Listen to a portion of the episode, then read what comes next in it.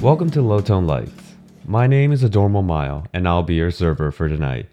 We hope that you can take a break from the mind tornadoes outdoors with a fabulous evening. Before we start our meal, please feel free to grab a drink or a pillow. All our dishes are expertise free, made with local opinions, and contain 100% personal insights. If you're allergic to any of our ingredients, we are sorry to inform you that our kitchen does not possess any alternative stock. Also, please consider tipping to our Tiltify campaign for the Unbound organization to help families across the globe escape from monetary and intellectual poverty for a gift of thanks from us at Low Tone Lights. That wraps up the preparations for our course. So let's begin. Our inspiration for tonight's course, A Dish to Remember, starts with our hors d'oeuvre blank. How people are remembered is a common motivation that influences the way they act in accordance to time, place, and occasion. Let's consider how much information is involved with just one of those three elements. Time is a multifaceted factor, such as the person's age, the current year, or simply what time it is. Somehow, all three elements are under consideration for members of society because how we present ourselves directly contributes to how we are remembered by others, also coined as impressions. To take a step further, how is legacy nothing more than our final impression? This last image of ourselves has a Schrodinger's cat situation with its value, though. On one hand, it is considered the most important part of a person's life, as it might be the only thing left after we leave the physical world. Yet, many people have forfeited the chance to develop their legacy in exchange for momentary desires, instinctual decisions, or social temptations. A quick teaser of our thought process can be seen with our appetizer, filling less croquettes. Now, think about the legacy of a familiar person, historical figure, or even an object how much of that narrative leaves out information that may quote unquote ruin the tale, per se, of the impression that the story is meant to convey. So many similarities appear between the kinds of stories and another set of tales, the Greek myths. On a basic level, who are the Olympic gods? They exude power, control the elements, and save the world from titans. This seems to carry a similar tone akin to how notable historical figures are lauded. However, go beneath the Greek surface and discover Zeus's despicable treatment of women, the constant betrayal amongst an inbred family, and the non-stop manipulation of beings that are considered lower than the gods.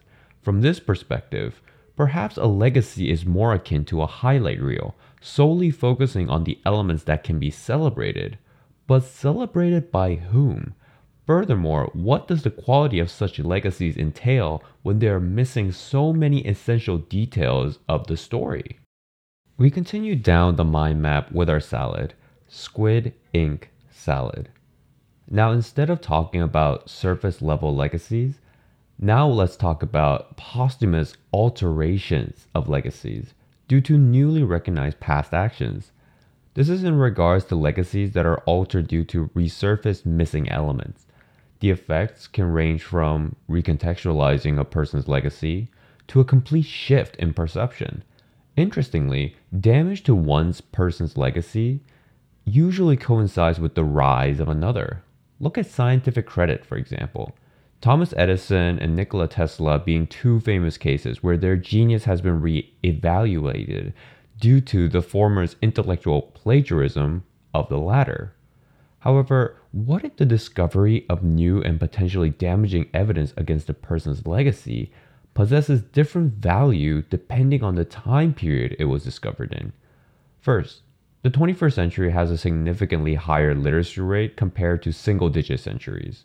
This not only affects how many people can access certain information, but also those people's priorities creating different interpretations surrounding the same piece of evidence. Furthermore, improvements in translation technology will mean that more people from completely different cultural backgrounds from the person whose legacy is in question can bring new perspectives through global critiques. Finally, every time period has its idiosyncratic social, economic, and ethical norms. So there must be some contextualization when deeming someone's actions as immoral based on another time period's standards. All of these components mean that when new information arrives at a specific time period, interpretation may be shaped by certain factors outside of the historical context. At last, we arrive at our main course present Beijing duck. So, then what does our course mean for the legacies of people who are living today? The risk to one's legacy has become even greater than ever before. The increasing development of documenting one's life, whether done knowingly or not, and wider access to that information means that ignoring and escaping life's mistakes is going to be difficult. Even if one lives perfectly by the standards of their time, future generations and their scrutiny may easily deter- determine such a life as unworthy of historical recognition. These new considerations should be important for all actions because so many decisions are oriented towards results. Those results are sometimes tangible goals like money or unpredictable aspirations like reputation. Whatever those targets are, how they might affect legacy is unknown. Initially, that might sound as if building a legacy is potentially pointless. However, it actually emphasizes the bravery required to take action. When a person follows one's values, they are taking a gamble that what they are doing is right. The justification might only last a decade, a year, or even a month. But the best that can be hoped from this process is that future generations will be able to contextualize and empathize with the decisions made today. For this dish, we also recommend pairing with an LTL 1905. Phineas Gage is a commonly cited figure when explaining about the brain's impact on personality as he survived an horrific accident of an iron pike piercing through his head, destroying the frontal lobe of his brain. By contrasting a part of him that was considered sophisticated and the following personality of a being incapable of controlling inhibitions, we now know that the frontal lobe is crucial for decision making. In this case, what is Phineas Gage's legacy? Is it the railroad worker he grew up into? Is it the man who mentally lost all control? Or is it the textbook example that people in the early 21st century generally recognize him as? I hope everything was to your liking. May I interest you in some dessert? Tonight, we are offering Moment Creme Brulee. This entire course has been of legacies from the perspective of those who don't have a legacy yet. So, why did we make our course? To think about what this means for the present. In one way, the point was to highlight the unpredictable nature of a course of action in life. Of course, preparation and thorough thinking can create opportunities and choices, and the value of that hard work should never be ignored. This is only meant as a reminder to stay in the moment. There can be a plan, objective, or pressure involved, but a present needs to be open before return to sender. Historians' perspective on the constantly retroactive nature of historical context might be insightful to understand how personal legacy might be affected in the same way.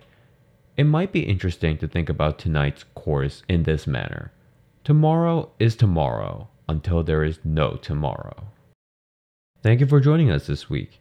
If you have anything to inform management about your experience, please refer to our Twitter, Reddit, or Facebook. Once again, if you wish to support Low Tone Lights, a tip to our Tiltify campaign is always appreciated. All contributions go to the Unbound organization, supporting families and children across the world for better living conditions and educational opportunities. As an establishment passionate about cooking with new ideas, we wish to contribute to more people having the chance to share their dishes to make a more interesting world. All details about the cause and our gifts in gratitude of your generosity are in our Tiltify campaign, so feel free to take a look at how you can provide the ingredients for an amazing meal to those who need it most. Thank you so much for visiting us today, and we hope you'll be with us when our lights turn back on.